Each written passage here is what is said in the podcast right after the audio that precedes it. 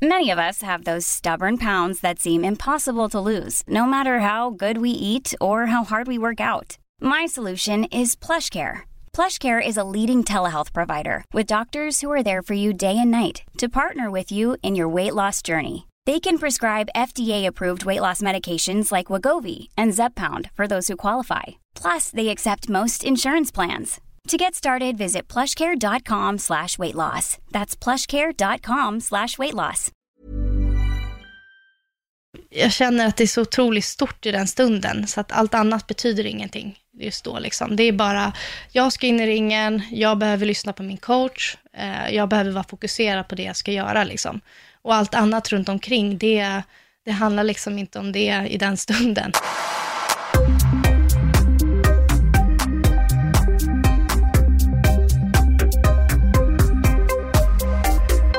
Josefin Lindgren Knutsson, välkommen till Öppet sinne. Tusen tack. Du, Little Thunder, det är ju ditt eh, smeknamn, så frågan är, var kommer det ifrån och vem gav det till dig? Ja, det kommer faktiskt från min coach från början, Sanja Trebojevic. Mm. Eh, och vi, eh, så fort jag bytte klubb och kom till Allstar så tog hon tag i mig ganska snabbt. Så att det smeknamnet kommer från henne. Och eh, jag har alltid varit en sån som går väldigt mycket framåt i matcher. Eh, så att hon, eh, hon bestämde sig för att döpa, döpa mig till Little Thunder, helt Mm. enkelt. Och det fastnade. Ja, precis. det fastnar också när man är utomlands, liksom. Ingen kommer ihåg det vanliga namnet. Så att det är som ett fighting, fighting namn då, internationellt. Jo, jag kan tänka mig att det är mycket lättare också, för du fightas väl en del i Asien, eh, men i alla fall senaste tiden har du gjort det. Då tror jag nog att det är mycket lättare för dem att komma ihåg Little Thunder än Josefin Lindgren Knutsson. Det är som när vi ska Absolut. komma ihåg japanska namn. Det Ja. är, Några fastnar för att man har hört dem tidigare, men annars nej. Ja, men precis. Det är lite så. Så nu har det blivit Asien på senare tid och då, då blir man ju mer ihågkommen för det. Liksom. Just det. Mm. Men du, hur började din eh, kampsportsresa? När var din, eh, ditt första möte med eh, någon, vilken form av kampkonst ska vi säga? Alltså helt, helt från början, Mm. tänker du på. Ja. Ehm, jag var faktiskt 13 när jag började med kampsport. Eh, men då var det först eh, självförsvar. Och då tränade jag på en liten klubb i Näckrosen. Eh, och det var lite blandat där, för där hade vi både karate, kickboxning och jujutsu. Så att våran tränare då, han hade liksom gjort en egen stil och blandat de här olika kampsporterna. Eh, och så fick man ta bälte i det. Eh, så. så att först var det en tanke för att jag bara var ung tjej, skulle börja få självförsvar. Och sen så blev man ju mer och mer intresserad. Jag blev mer inriktad i kickboxning då. Eh, och sen så småningom ville jag tävla mer och mer. Eh, och när det intresset kom, då ville jag även byta klubb för att jag behövde större utbud av träning. Och då blev det liksom Allstars och de hade thaiboxning och då kom jag in där naturligt. Hur gammal var du, sa du, vid första, när du klev in första gången på en kampsportsklubb? Ja, eh, 13. 13? 13 var jag. Så att då gick jag, började jag med lite karate, så light karatematcher och light kontakt i kickboxning och jag tog några titlar också som junior där. Eh, och sen när jag fyllde 17 då gjorde jag klubbyte till, till Allstars Training Center då.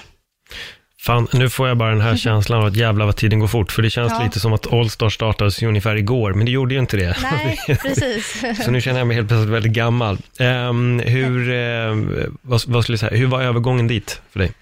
Eh, det var helt annorlunda. Alltså helt klart mycket tuffare, eh, men också mycket mer motiverande för mig.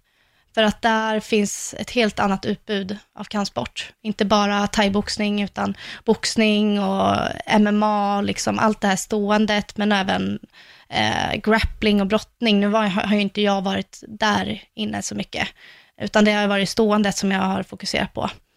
Så att det är helt annat utbud och det är gym och det är fys och alltihop. Så redan där förstod jag att det handlar så mycket mer än, liksom träningen i sig absolut jätteviktig, men också fysiken. Eh, så att jag fick ju börja bygga upp redan då, liksom gå tillbaka och bygga upp kroppen på ett annat sätt. Ren- Du, började applicera mer styrka då? Ja, eller? eller det var faktiskt mycket löpning. Mm. Eh, när jag träffade Sanja, då var det nästan löpning hela tiden. Mm. Eh, och jag hade inte varit så van vid det innan. Ehm, och det var intervaller och vi sprang mycket inne, men även ute liksom. Eh, och där började väl min fysik att ta form på riktigt. Eh, för att min kondition var ju inte den bästa från karate, liksom, utan där kändes det mer som uppvisning för mig. Eh, här var det mer att nu är det fight, liksom. Nu måste vi vara starka, vi ska orka, vi ska vara uthålliga och vi ska liksom leverera. Mm. När, när det gäller karaten, vad var det för typ av karate? För det finns ju så många olika stilar även där. Ja, eh, jag tävlade i Kyokushinkai. Så att det är ju också, det finns ju, eh, det är fullkontakt egentligen med mm. MMA-handskar, men man körde ju bara ben och kropp, du får ju absolut inte slå mot ansiktet. Men du fick ju sätta um, headkicks, fick du göra. Så att, och när man kollar på den kampsporten, jag vet inte om du har kollat på Kyokushinkai? Um, jag har sett x antal olika. Ja. Jag vet inte vilken som är vilken, om jag ska vara ärlig. Nej, jag så, så, jag har blandat ihop dem, för jag har inte, liksom, jag har inte studerat det direkt, men jag har Nej. sett några olika utav dem. Och jag, som jag sa innan vi började spela in, så hittade jag en av dina ja, precis. gamla matcher Det finns några roliga på YouTube faktiskt. Ja. Nej, men um, det är ju liksom, um, det är ju fullkontakt där också. Mm. Man kör ju all in på, på kroppen. Eh, och det finns så många olika slags karatestilar, jag har själv inte ens koll på allihopa. Eh, så att, eh, och där när man ser matcherna, där går, de bara går rakt fram. Så jag tror lite att jag fått den här, när jag forsar fram, mm. särskilt i början av mina matcher innan, innan vi börjar jobba på att inte bara gå framåt, utan där är det fram och bak, fram och bak hela tiden. Man bara öser tekniker. Så det kanske inte är så vackert att kolla på, men det är ju det är lite all in där också den typen av karate. Och hur kändes övergången att gå från då karate till thai och kickboxning? Alltså helt annorlunda. När jag kom till Allstar så, uh, jag hoppade ju ganska mycket, så de kallar ju mig Bambi. För att jag var liksom, jag kunde inte stå still och hoppa, utan, eller slå och sparka, utan det var mycket hoppande och det kom ju också från karaten. Men det kan ju också vara till en fördel att ha den, att man, om man jobbar med det bra, att man hoppar in och ut och in och ut liksom. Eh, så det har ju kommit med på senare tid. Mm. Så att när man väl liksom står på marken, då levererar man hårt. Liksom. Men det har ju jag jobbat med på, mycket på Allstars och min tränare Sanja. Mm. Hur var din eh, första match när du gick ifrån karate till mer hårt slående kan jag tänka mig i thai och kickboxning? Första matchen i thai, gud vad tvungen att tänka.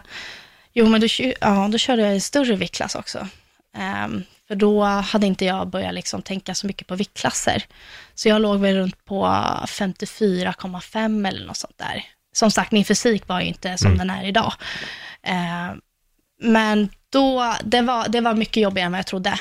Första ronden, all in. Och sen andra och tredje ronden, då, då tappade jag konditionen helt och hållet.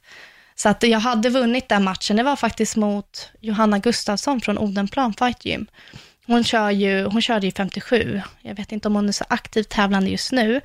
Men eh, där var det verkligen, där märkte jag, både jag och Sanja, att vi behövde förbättra min fysik. Så att liksom rent tekniskt och sådär, så hade jag första ronden, men sen så dalade jag ner bara på grund av trötthet. Mm. Så att då började vi jobba bara med det, till att börja med för att bygga upp. Så, mm. Är det många som glömmer eh, konditionsbiten när det kommer till fighting? Ja, alltså både ja och nej. Vissa anser att de bara behöver liksom träna på konditionen i det vi gör.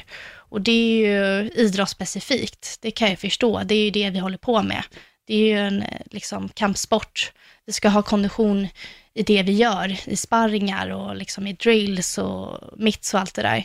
Men jag tror också på att man behöver, om man vill vara en all-around fighter, det är mycket som Sanja har lärt mig också, att man behöver vara stark i benen, man behöver bra löpning, eh, du behöver styrketräning för att bli mer explosiv och snabb också. Eh, så att absolut, jag tror att många inte tänker på den biten, men de börjar väl, ju mer de kommer in i tävlandet, desto viktigare förstår de att det är. Mm. Ja.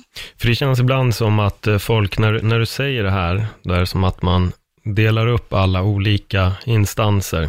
Mm. Men det är fortfarande en och samma kropp ja. som ska utöva. Ja, ja, precis. Så jag menar, det, det är inte som att man får sämre kondition eller blir sämre på fighting för att man pallar löpa en timme eller någonting. Nej, precis. Men det är som att, för jag har hört de här sakerna av andra, jag är väl lite skeptisk kanske till just det mm. tänket, men jag är mer i din linje. Mm, Jag tycker väl mer att det är väl kroppen som måste tränas upp. Jag har gjort jämförelsen ganska många gånger med jag tror den konkretaste vi golf och Tiger Woods. Innan Tiger Woods kom in så var det ganska mycket lönnfeta snubbar som lirade golf och gillade att röka cigarr. Ja, precis. Sen kom en atlet in och nu börjar alla se ut som atleter även i golf. Ja, ja precis. Um, Nej, men det blir ju så. Och sen liksom som med alla sporter, det blir eh, större konkurrens och liksom eh, så. Så att man behöver ju alltid steppa upp det. Eh, sen så, det vi gör utanför kampsporten i fysiken, ska ju självklart höra ihop med det vi gör på mattan eller i, i ringen liksom. Så mm. att man måste ju också se att vad drar vi för nytta av det här liksom. Såklart. Mm. Vad säger din familj? Vad, vad sa de när du liksom började säga att jag vill nog fightas ännu mer och jag vill gå hårdare matcher än det jag gör. Nej men alltså, jag har alltid haft stöd från min familj. Eh, min familj är min brorsa och min mamma. Mm. Eh, och min mamma har ju alltid varit så här, akta ditt ansikte och dina tänder. Och liksom, hon har varit väldigt så där skeptisk i början, men hon har ändå varit väldigt pådrivande. Eh, och jag kommer ihåg min, först, all, min allra första karatematch min andra karatematch var det, det var i Kyokushinkai i Gävle. Eh, och då fick jag hoppa in direkt andra matchen i ett SM. Och eh, jag hade då gult bälte, så det är andra bältet. Eh, och hon hade svart bälte. Så jag förstår inte riktigt hur, hur det gick ihop, men det fanns väl inte så många i den viktklassen. Och allt gick jättebra den matchen, tills det att jag med de här man kan säga att det är som MMA-handskar då, eh, råkar slå henne i ansiktet. Och det är på hennes hemmaplan. Så hon, hon faller ihop och publiken blir helt tyst. Och de, det enda stödet jag har där, det är ju min mamma och min brorsa. Och, då, och jag skäms ju alltså brallan av mig. Jag vet ju inte vad jag ska ta mig till liksom. Då hör jag bara hur mamma och brorsan ställer sig upp och bara Bra Jossan! Snyggt! Och det var liksom helt fel tillfälle, men man kände ändå så här stödet. För att Ja, det var verkligen, då fick man sätta sig ner på mattan och skämmas och sen fick vi fortsätta då. Jag förlorade den matchen, men det var ändå, jag tror lite där att respekten tog över, i och med att jag skämdes så mycket, liksom att jag satte det där slaget i ansiktet. Det var ju inte med mening, det var ju bara som en reflex liksom. Så då tänkte jag, nej, jag måste nog byta det här, den här sporten är inte min. Blev det typ en knockdown eller vad, vad hände? Ja, men det blev som en knockdown. Och då, mm. Alltså där är inte samma gard som man har i, i liksom varken kick kick, MMA eller alltså man bara öser slag mot kroppen och så sparkas man liksom. Så att hon hade ju ingen gard alls, och, för hon tänkte väl inte att det skulle komma något slag, mm. såklart. Eh, så att hon var ju liksom, det kom ju som en eh, chock för henne också.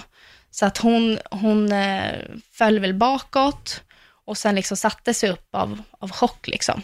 Och sen så när Ronde startade, och så, då var hon riktigt förbannad alltså. Då var det tårar och då var det bara liksom,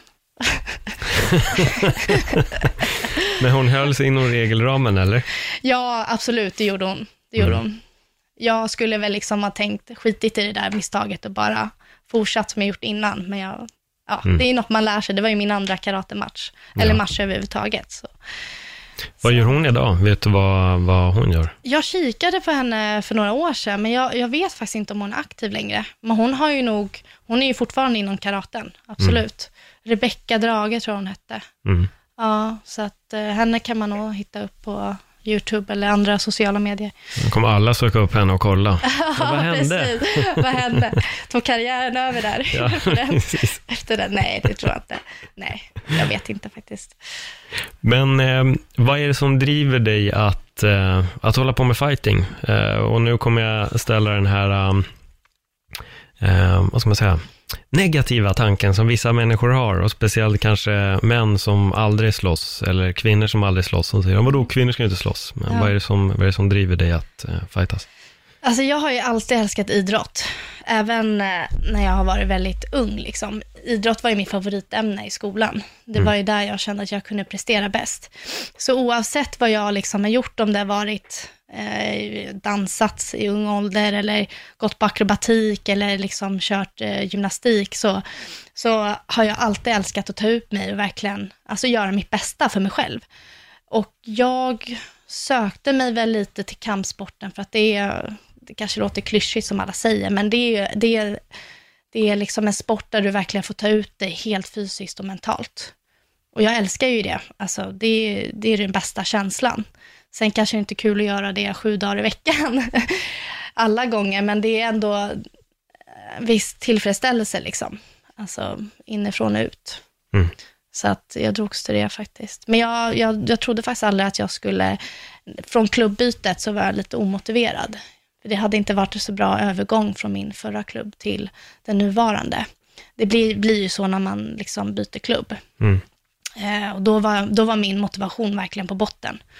Eh, så att i samma veva träffade jag Sanja och vi började träna lite och liksom, hon försökte väl liksom, ja men ska vi gå en match, ska vi testa? Liksom, ja men vi gör det då. Liksom. Det var lite mer för skojs skull. Och sen så kände jag så här att shit, det här kan verkligen bli någonting. Det här är verkligen kul och jag brinner för det. Och liksom, så att då blev det något äh, mer seriöst med tiden. Vad var det som gjorde att eh, motivationen var på botten? Mm, alltså det är ju väl lite det här, jag kommer från en väldigt liten klubb från början. Eh, och där är det så himla, det var så himla familjärt på ett sätt och vis. Och när jag kände att jag behövde satsa mer på mig själv, så blir det ändå liksom, man vet att man behöver göra det som är bäst för en själv, men man vill heller inte bryta upp med den klubben som man har varit så nära med innan. Liksom.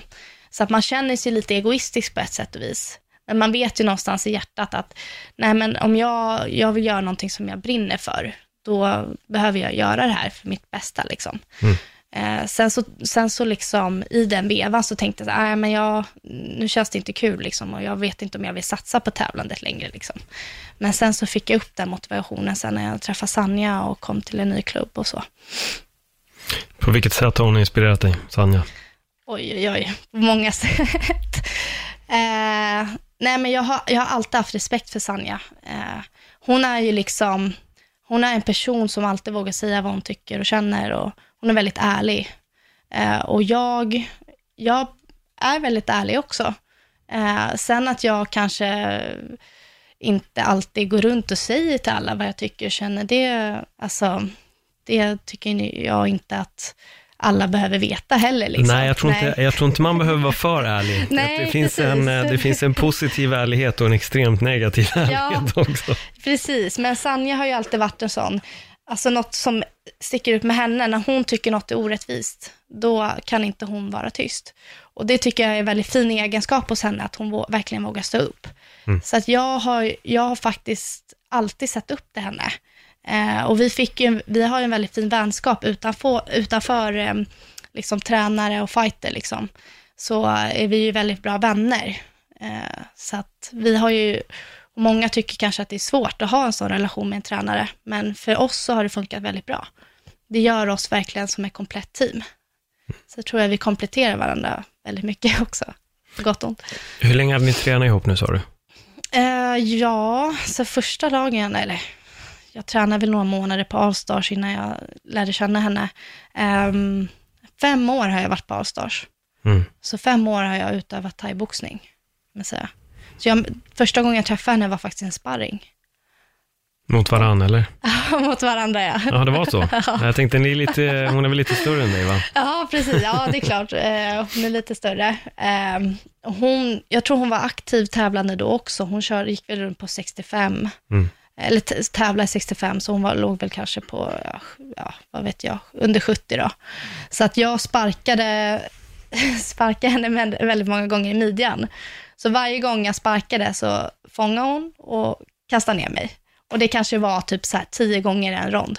Hela tiden, hela tiden. Så jag verkligen fortsatte att försöka liksom få in de där sparkarna. Men det var ju bara, hon kastade ner mig liksom. Så där hände det väl någonting mellan oss. Jag vet inte hur, jag kommer liksom inte riktigt ihåg hur vi började få connection där, men hon tog väl tag i mig på något sätt och så började vi liksom bonda. Mm. Och det är, en, det är en pågående resa just nu, eh, mm. din eh, karriär. Ska man säga att det är en kickboxnings eller en thaiboxningskarriär? Alltså det är en thaiboxningskarriär, för mm. det är där jag har störst erfarenhet. men jag, kom, jag har ju kört kickboxning eh, sen innan, men det var ju mer som junior och lightkontakt.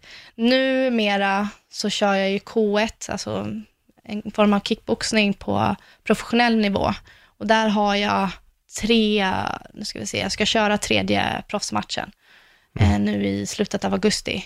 Så att det är där vi har kommit in lite mer på senare tid. Mm. För du, eh, du har, precis som du säger, du har en match här i augusti. Har ni mötts en gång tidigare? Hon jag ska möta? Ja. Eh, det här är en ny tjej faktiskt. Okej. Jag gick eh, två gånger mot samma tjej i Japan och det var förra året. Eh, och eh, första förlust och andra vinst. Men eh, enligt oss så var det ju, alltså jag skulle ha vunnit den första matchen också, men jag tabbade mig i, sista ronden. Och där är det så, är du på bortaplan, då måste du vinna alla ronder. Det går Mm. liksom inte att göra ett misstag som syns eller så. Så andra matchen kan man ju hem med 3-0 mot samma tjej, så hon gav ju mig en rematch, vilket var alltså, väldigt schysst, men det, det kändes också som att publiken ville se det i och med att första matchen ja, var så bra från oss båda. Liksom. Så att nu ska jag möta en ny japanska... Vi gör så här, jag vill Ja. veta mer om det här mötet, det första. Ja, det första. Eh, Så kommer vi vidare till, till framtiden.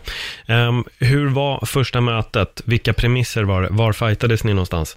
Vi fightades i Tokyo eh, och det är en väldigt stor organisation som heter eh, K1 GVP. Mm. Eh, och eh, första mötet med henne, egentligen så skulle det här bara bli en mellanmatch för mig. För att jag hade en stor thai-match som skulle vara i december eh, mot en tjej som heter Lomani.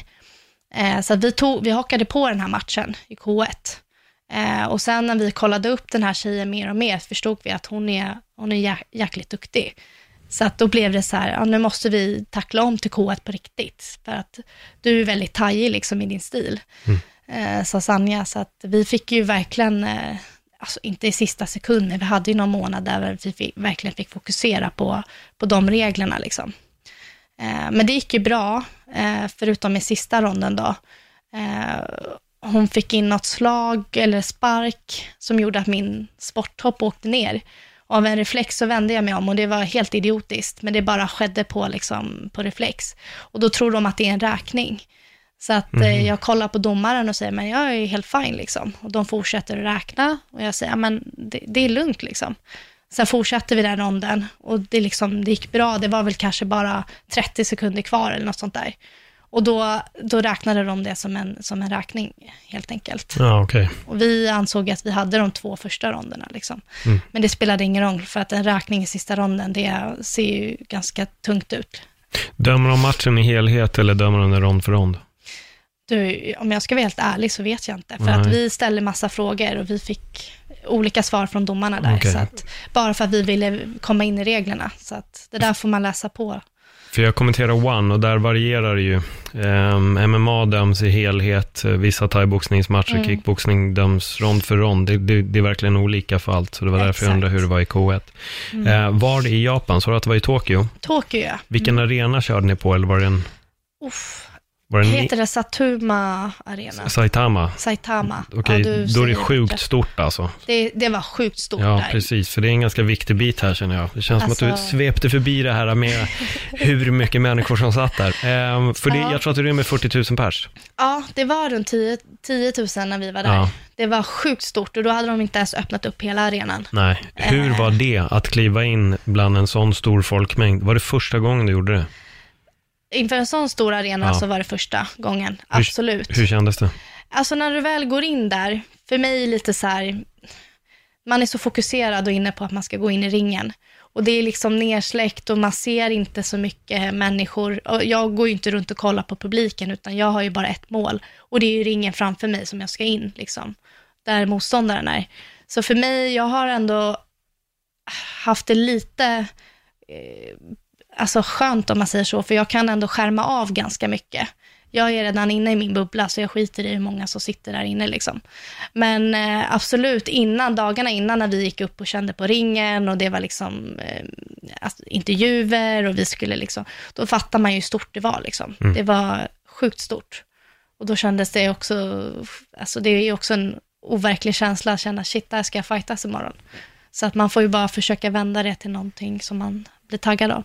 Och det var det jag tänkte, det är intressant att du säger det, att du, att du ehm, har inga problem att skärma av. För att Mm. det finns tre lägen i det här. De som kan skärma av, Mm. eh, de som inte kan det och eh, kanske tycker att det är skitjobbigt mm. kontra de som, som jag har varit när jag höll på med teater och, och stand-up. Desto mer folk, desto mer gick jag igång på det. Mm. Och jag kan se vissa fighter som, som triggas av det och jag kan se när jag kommenterar vilka som kan skärma av och vilka som inte kan det. Mm. Vissa kan ha värsta talangen, men de kan inte lyckas med att skärma av. Så jag, mm. jag har aldrig hört någon som säger riktigt att den, av de jag pratar med, att de bara skärmar av det. Mm. Så jag tycker det är ganska intressant. Vad, tror du kommer ifrån? Är det någonting som du alltid har haft, att du bara liksom stänger av och, och gör, din, gör din grej?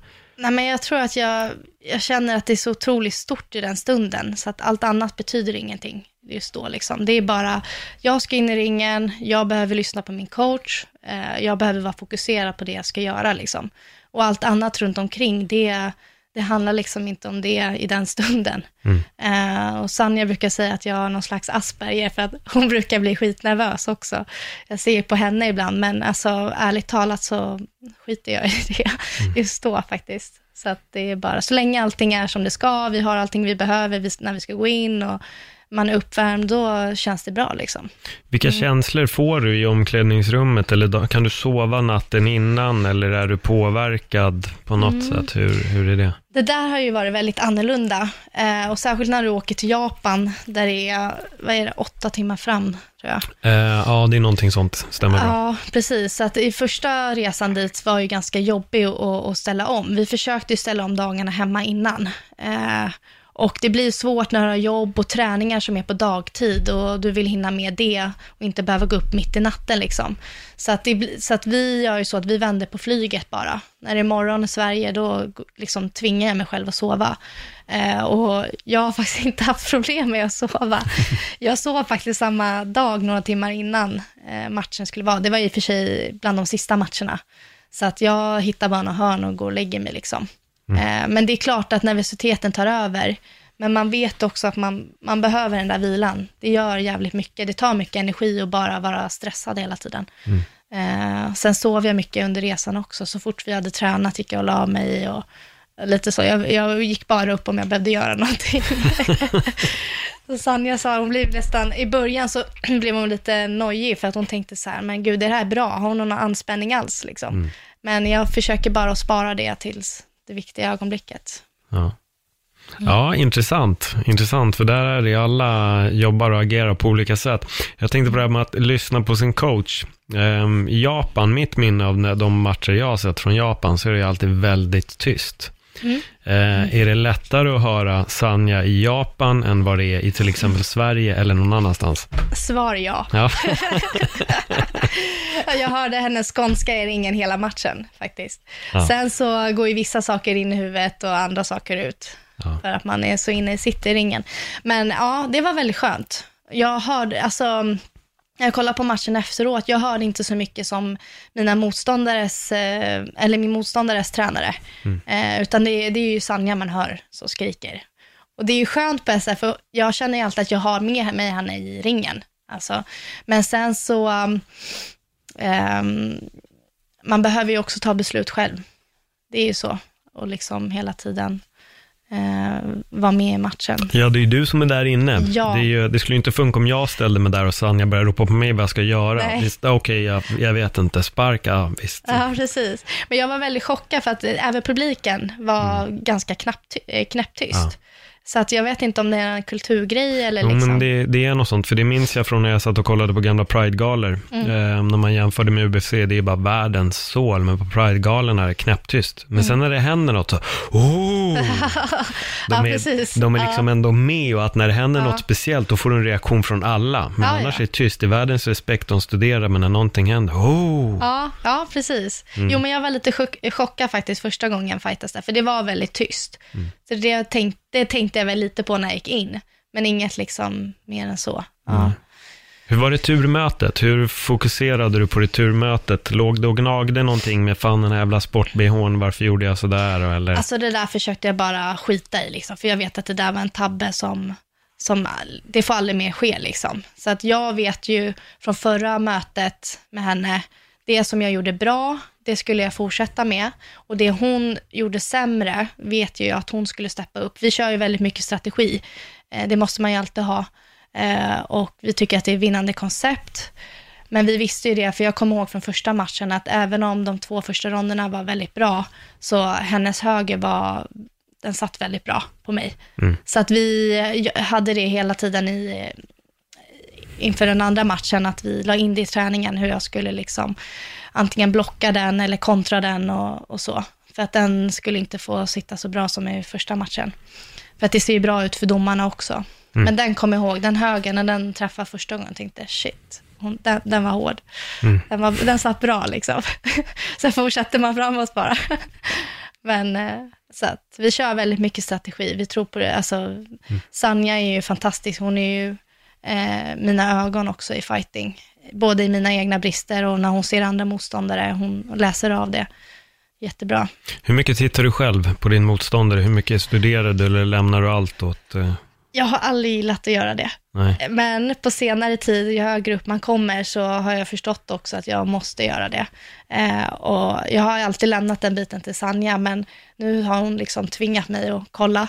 Så att har vi en lång uppblandning, har vi två månader innan en stor match eller vilken match som helst, då kollar jag mycket i början. Sen när det börjar närma sig match, då skiter jag i, för att då, då har vi liksom hunnit öva in det som jag ska göra i ringen. Och Sanja fortsätter ju kolla liksom, så mycket hon, hon vill och känner. Men eh, jag lyssnar ju på henne och jag tror på det, stå, tror ju starkt på det hon säger. Liksom. Sen om det är en vecka innan, då kan man inte ändra så mycket, utan då kör man på det vi har jobbat på. Liksom. Mm. Hur var det turmötet? Jävligt skönt faktiskt. Nej men jag, i och med att jag var så jävla revanschsugen, så det jag hade lite, lite problem med i huvudet var att jag kände att känslorna inte fick ta över. Jag fick inte bli för ivrig och liksom inte låta det, för att det kan ju också bli att, man, att det blir en nackdel liksom. Eh, men eh, jag kände väl att den sista ronden var den bästa. Eh, men de två andra ronderna försökte jag hela tiden att lägga, fortsätta lägga press på henne som innan. Jag hade förbättrat min boxning, vilket hon nog inte räknade med, för att hon har ju väldigt, väldigt bra boxning. Eh, hon, som vi märkte, hade ju övat på sina sparkar, för det var ju det som jag var bra på den första matchen, och det märkte vi av ganska snabbt. Så att det roliga var andra matchen, så hade jag blivit bättre på min boxning och blivit eh, inte sämre, men jag var inte lika bra med benen. Och hon tvärtom, hon som har en eh, fantastisk boxning, hon, hon använde inte den lika mycket. Varför vet jag inte, men körde bara sparkar liksom. Så att, eh, ja det blev lite tvärtom liksom. Mm. Mm. Och vad hände på slutet? Alltså, sista ronden, mm. eh, jag kommer ihåg att jag hade ju både Sanja och Andreas Michael i min hörna. Andreas kom också och var med och coachade. Och då sa de till mig att nu, nu har du det här, så att nu bara försöker du liksom ligga lågt och plocka poängen och liksom röra dig fint. Eh, och jag var ah, absolut. Och så, så plingar klockan och hon bara springer in och gör no försöker göra någon hoppspark i första ronden. Och jag kommer ihåg att jag tänkte så här, fan det får inte bli som första matchen, att hon tror att hon ska ta det här på sista ronden. Liksom. Så att jag skiter ju helt i det som, som de har sagt och bara börja, alltså bara verkligen veva slag. Så att det, så, det ser väl bra ut, men man kan, man kan också se att hakan åker upp x antal gånger, för att jag var så, då blev jag ivrig. Då var jag verkligen hungrig, nu, nu ska jag vinna den här ronden också. Jag ska inte bara två ronder, jag ska alla ronder. Så att eh, jag tog ju ett och annat slag mot huvudet, men jag försökte bara liksom att få henne att backa liksom och inte tro att hon ska få in någonting oväntat. ja. Och till slut vann du, du fick, eh, du fick vinsten. Har det varit snack ja. om en eh, liksom tredje match nu när det står 1 i matcher? Är det... Ja, alltså vi har ju pratat lite med organisationen mm. eh, och det, alltså det blir lite tråkigt att vi ska köra en tredje match direkt igen. För nu har vi mött varandra varsin gång och vi har, alltså vi har vunnit varsin gång. och, eh, men det vi försöker trycka på med att vi vill ha en K1-turnering. För vi vill ha, en, vi vill ha bältet, eller jag vill ha bältet. Eh, och därför funderar vi på att, att försöka, de vill ju få in fler tjejer som eh, kan slåss om det här bältet. Och då kan ju hon och jag mötas där igen. Så att vi får se nu vad som händer. Och den här matchen jag kör i augusti, det är en underorganisation av eh, den här K1 GVP som heter Crush. Och de samarbetar ju väldigt mycket ihop. Så att eh, vi får väl se om de anser att de har några bra tjejer som de vill slänga in i den divisionen. Och så får vi se liksom, om det blir någonting. För att jag tycker att vi, självklart ska vi ha ett bälte och en titel att slåss om också, inte bara killarna. Nej. Mm. Men hur ser eh, scenen ut? Jag tänker just på mängden eh, tjejer som är med och fightas. Alltså vi vet ju att vad gäller killarna så kan det, det är många som vill hålla på en fighting, kanske mm. lättare mm. att få motståndare och, mm. mm. och hit och dit. Men hur ser det ut för er? Um, alltså tänker du Japan ja, eller Jag här? tänker lite egentligen så allmänt ja. världslig basis liksom. Ja. Fin, finns det så pass mycket talang att plocka in? Förstår lite hur jag tänker? Jag förstår hur du tänker. Mm. Abs ja, absolut. Jag förstår ju att det, det kan ju finnas mer konkurrens bland killar, självklart. Alltså mm. det är ett faktum. Men å andra sidan så finns det en grym tjej i varje viktklass. Alltså det finns det världen över. Mm. Och det är därför jag tycker att det är så idiotiskt som... Eh, det är klart, för mig var det kul att, att det bara finns en viktklass på den här K1-galan som jag har kört. Eh, för att det blir sån hype också när det bara är två tjejer.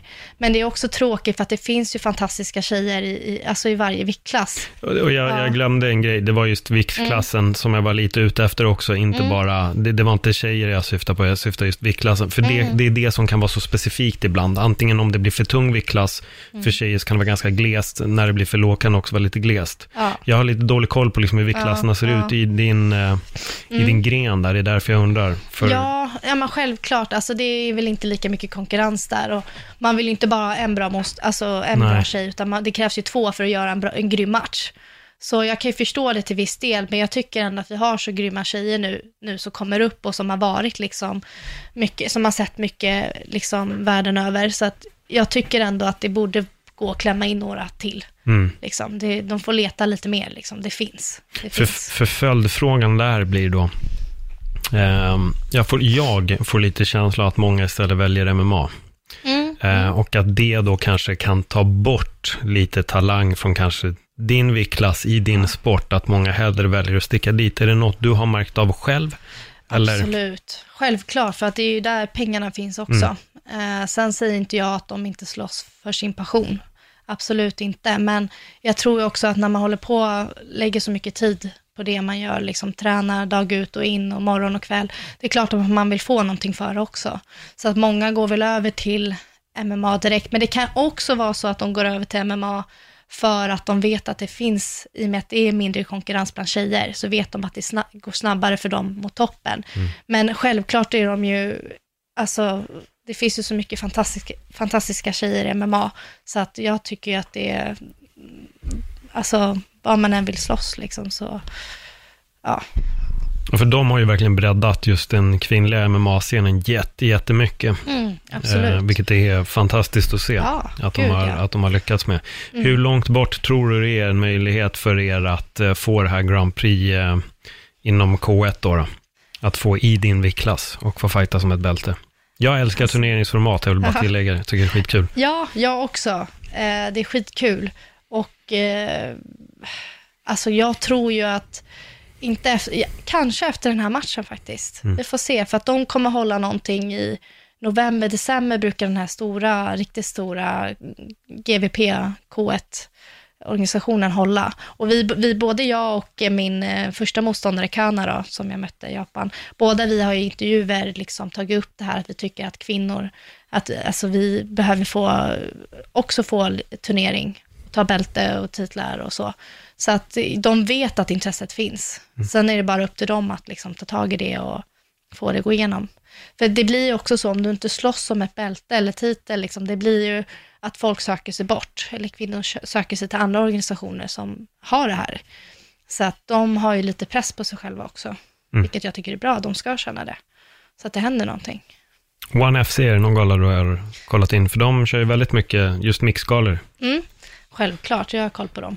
Jag har ju Fair, Fairtex Stamp där, mm. i, eh, jag vet inte om det är 52 eller 53.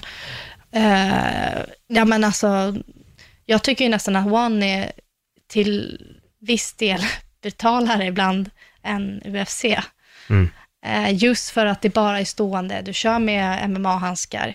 Efter varje kombo så är det en armbåge. Så att de, vissa slår ju sig blodiga liksom i varje rond. Mm. Så att eh, absolut, jag har stenkoll där. Målet är väl att komma med där någon gång i framtiden också. Mm. Ja. Spännande, jag kommenterar ju dem, så det hade varit kul att, Aha, att se. Ja, jag har kommenterat dem nu sedan två månader tillbaks. grymt. Fan jag, vad grymt. jag gillar just Ja. mixgalan, jag tycker det är ganska coolt. Det blir en, um, blir en cool liten så här, um, vad ska man säga, det ändrar tempo. Ja. Eh, det, det blir ett temposkifte. Dels när man kliver över till tre gånger tre ronder istället för tre gånger fem. Och Mm. Det är stående, som du säger, ibland är det boxningshandskar, ibland är det inte det, ibland är de i bur, ibland är de i ring, varierar. Ja, det Ganska är sjukt kul att se. Och det är, det är mycket action där, som du säger, när Ja. det är tre ronder och man, de vet att alla kommer ge all in liksom, Mm. direkt. Så jag håller med dig, det är jävligt kul att kolla Mm. faktiskt. Mm. Vi nämnde det ju lite innan inspelningen också, jag vet att de flesta som lyssnar är MMA MMA-fans, så då är frågan, vad är dina tankar om, om MMA? För, Ja. för dig själv nu, inte bara sporten i sig. Nej, precis. Nej, men jag kör ju på ett, MM, alltså där, på ett gym där MMA är störst. Och vi har väldigt stora, alltså världens bästa kampsportsprofiler där liksom. Så att det är klart att eh, det lockar en. Men jag känner att innan jag går över eller byter till, till om jag skulle göra det, så vill jag fortfarande komma till en viss nivå i min, min stående liksom och striking. Och jag har ju börjat komma in nu lite mer på um, eh, proffsmatcher utomlands i ståendes. Så när jag känner att jag kommer till en viss nivå, eh, då kommer jag självklart att testa, Mm. kanske. Ja, vi får se. Ja, Så. spännande. Mm. Spännande. Det finns eh, många små planer i din framtid i alla fall, låter det som. Ja, ja, det finns det absolut. Mm. Så, Hur, eh, jag brukar alltid prata om brytpunkter. Det är någonting som har varit väldigt viktigt för mig i mitt eget liv när jag har hållit på med någonting. Att som till exempel, som jag sa innan här, när jag höll på med stand-up och humor så var min brytpunkt var MMA. Det var liksom det jag sysselsatte mig med för att inte lägga fokus på, på humor hela tiden. Ehm, har du några egna saker som du gärna söker dig till för att komma, få bort huvudet från, från fighting? alltså jag har inget som är liksom större än kampsporten så. Eh, men jag försöker ju självklart, nu blir det ju så här när man tränar morgon och kväll, så det man gör däremellan får inte vara något som tar för mycket energi liksom heller, för att man ska orka liksom på kvällarna också. Men ehm, ja, alltså jag umgås mycket med familjen. Jag, jag, jag vill försöka jobba med någonting vid sidan av min, eh, min tävlingskarriär som bryter av och inte bara handlar om träning. Liksom. Jag kanske jag både jobbar lite som PT då och då, eh, nyligen också som boendestödjare. Eh, jag älskar att jobba med människor, jag tycker det är jättekul. Eh, och ja, vad kan det vara? Jag brukar faktiskt inte läsa så mycket böcker eller så. Nej. Det kan vara så att jag slår på en film hemma och, och bara chilla liksom. Så ser det ut. Bästa senaste filmen du har sett? Senaste filmen Som har fastnat, inte Alltså, bara jag- senaste film du har sett, en film som har fastnat. Så som har fastnat. Alltså jag älskar ju skräckfilmer. Ja. Alltså alltid när det kommer ut något på bio, oavsett om den fått dålig eller bra kritik, då, då bokar vi bio. Mm, så nu har du bara sett Mid- Midsommar. Äh, är det någon ny eller? Nej, du har inte sett den? Nej, Oj, jag trodde det var den du skulle säga. Ja. Förlåt, säg först vilken, vilken eh, du skulle säga. Nej men jag tycker de här Sinister och de där Ja. Insidious, och de är ju sjukt bra. Annabelle, ja, det är mer hoppscener. Den är inte Mm. så läskigt koncept. Men, men eh, allt som får en att bli lite sådär skraj är ju kul att se. Så, men Sinister och Insidious, de är sjukt bra. Sjukt bra. Vad tyckte du om Sinister 2? Måste jag komma ihåg vad den handlade om. Exakt, det är där Ja, du har det. Den var så vet. dålig att du kommer inte ens Ja, ihåg. Ettan är bra, jag håller med dig. Sinister 1, jag tyckte den var skitbra. Jag, såg den, Ja. Mm. jag tror jag sett den både två, tre gånger och så såg jag tvåan med jättemycket hype och så bara, vad fan var det här? Det är den här familjen i huset, eller hur? Som Exakt. den. De Ja, försvinner, de hittar den här filmen. ja de just börjar det. se hur folk, man ser först familjen och sen ser man Ja. att de har dött. Och, Men jag tycker att den är sjukt bra också. Mm. Jag tycker att båda filmerna är, är riktigt grymma. Men varför tyckte du inte tvåan var bra? Nej, tvåan, eh, jag kommer inte ihåg. Det var att ungarna började ta över. Nej, den var bara konstig. Medan Okej. den, den, den första hade en, den, den första var bättre. Den Ja. byggde upp liksom det obehagliga på ett bra sätt. Medan Ja. den andra blev lite så här, ah okej, det var inte... Det kanske var för att ettan var alldeles för bra. Jag tror det. ble- blev förväntningarna lite... De lyckades inte replikera på del, på del två. Nej, precis. Mm. Men du har missat Midsommar alltså? Ja, det har jag. När kom den ut då? Okej, den kom ut för, vad var det? Det var väl bara typ en vecka vecka, ja två, tre, tre, fyra veckor sedan för de som lyssnar Ah. nu då. Men jag har varit Men- i Amsterdam faktiskt. Det förklarar. Träningsläger. Ja. Det förklarar. ja, det gör det verkligen. Ja, men jag men ska se den. midsommar utspelar sig om en, mid, ett midsommarfirande här i Sverige. Är det sant? Ja. Är det en eh, alltså amerikansk? Ja. Har du Ja, sett okej. Hereditary? Eh, jag är lite dålig på namn, men kanske Ja. vad handlar den om? Eh, det handlar om, eh, det börjar med att mamma, mormor, om man säger så då, har dött. Det är Mm. där den startar. Det är en familj i sorg. Mm. Så det är fru och man och så är det son och dotter. Mm. Väldigt så här, um, mycket, mycket sorg och så börjar det hända väldigt mycket konstiga grejer. Den är väldigt speciell. Det är en regissör som heter Ari, Ari Aster och han gör, ja, han gör väldigt speciella filmer. Mm. Mid- Midsommar är extremt speciell. Jag Mm. tror att det är en, det är en så här, den kommer klyva publiken i mitten. När, när jag var och såg den var det folk som gick ut, eller en mamma och en dotter såg det ut som som lämnade filmen en timme in. Då gick de ut i biografen och kom inte tillbaks. Men det gillar jag. Eh, Det låter riktigt grymt. Så du ja. kan rekommendera den, med andra ord. Det är en upplevelse, skulle jag Ja. säga. Det är inte insidious, det är absolut inte sinister, det är ingenting åt det hållet Nej. alls. Alltså. Nej. Men det är en, eh, en riktigt skev upplevelse. Alltså. Oj. Så jag tyckte ändå att den var bra, men det är nog lite hata eller älska. Jag tror antingen så känner man typ att man vill gå efter en timme för att man tycker att det är världens sämsta film, eller så tycker man att okej, det här är så jävla sjukt så jag måste sitta kvar. Ja, okej. Ja. Ehm, så ja, Det låter som en film som jag måste se. Ja, jag Ja. tror det. Jag tror nog att du behöver det, så får, vi, får jag höra sen vad du, vad du tyckte om den. Ja, tack för tipset. Vad, vad, vad finns det mer? Jag tänkte just det här lite bara för att få, vad, vad gör du för att skingra dina tankar dagarna, timmar kanske till och med innan match? Finns det någonting som du kanske...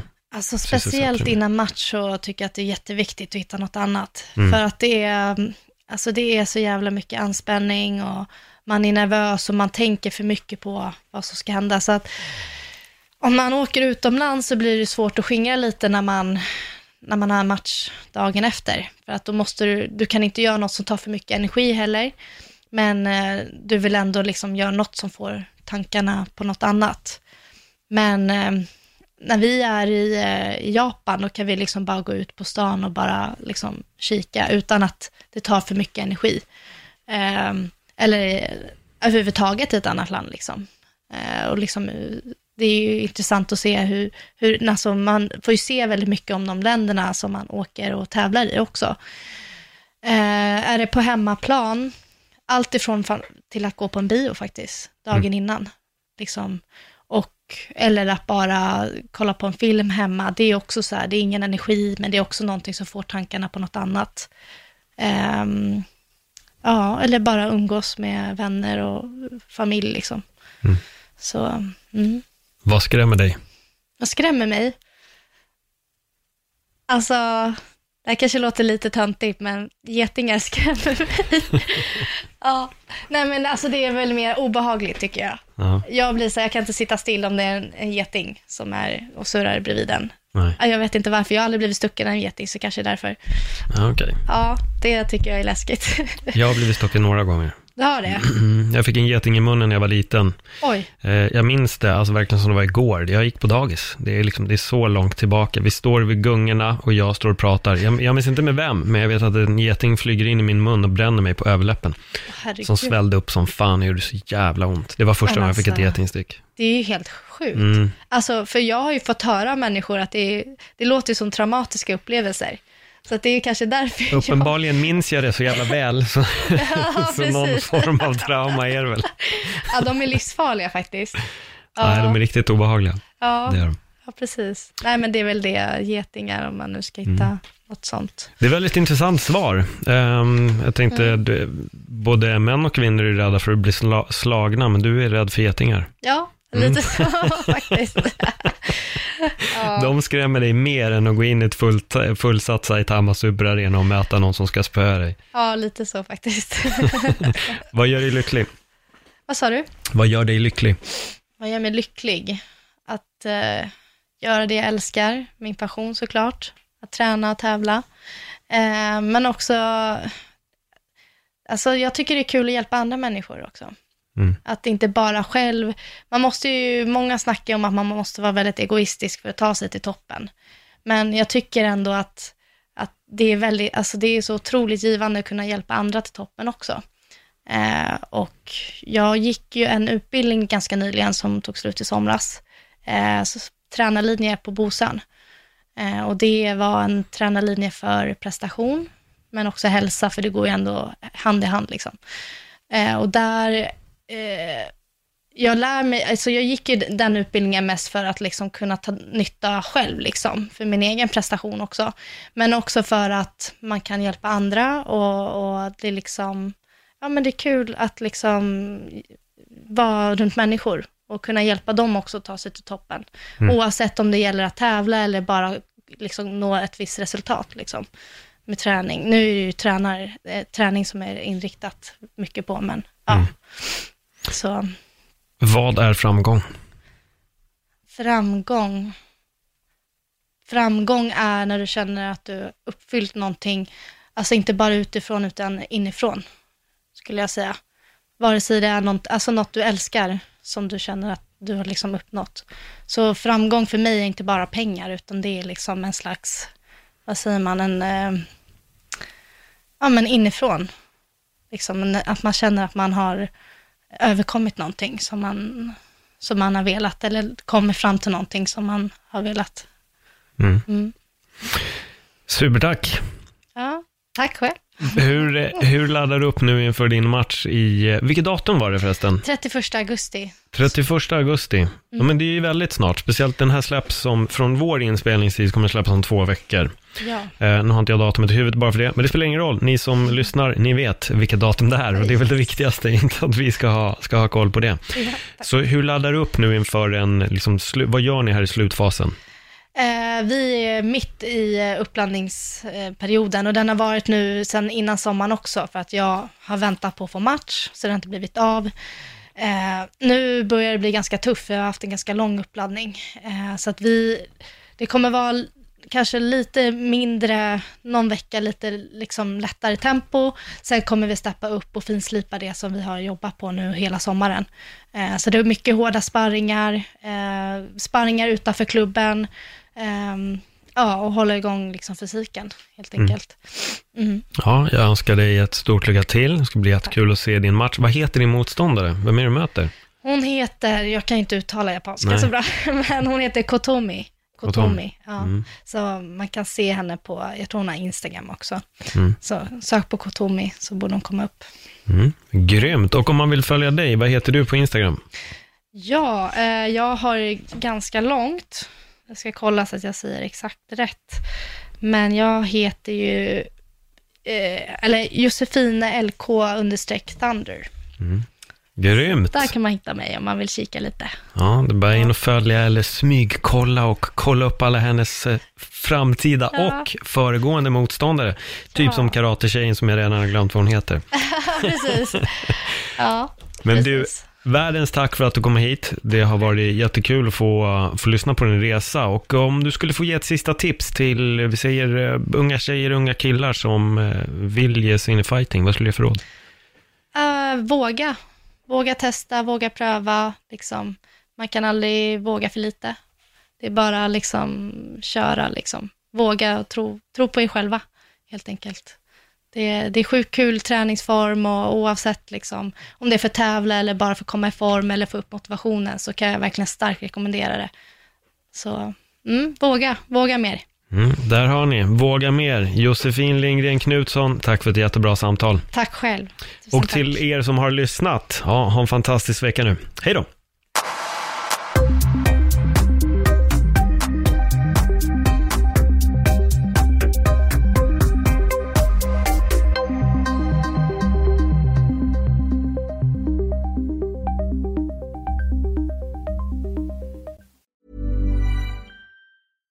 Selling a little or a lot? Shopify helps you do your thing however you cha-ching. Shopify is the global commerce platform that helps you sell at every stage of your business. From the launch your online shop stage to the first real life store stage, all the way to the did we just hit a million orders stage. Shopify is there to help you grow. Shopify helps you turn browsers into buyers with the internet's best converting checkout. 36% better on average compared to other leading commerce platforms. Because businesses that grow grow with Shopify. Get a $1 per month trial period at shopify.com slash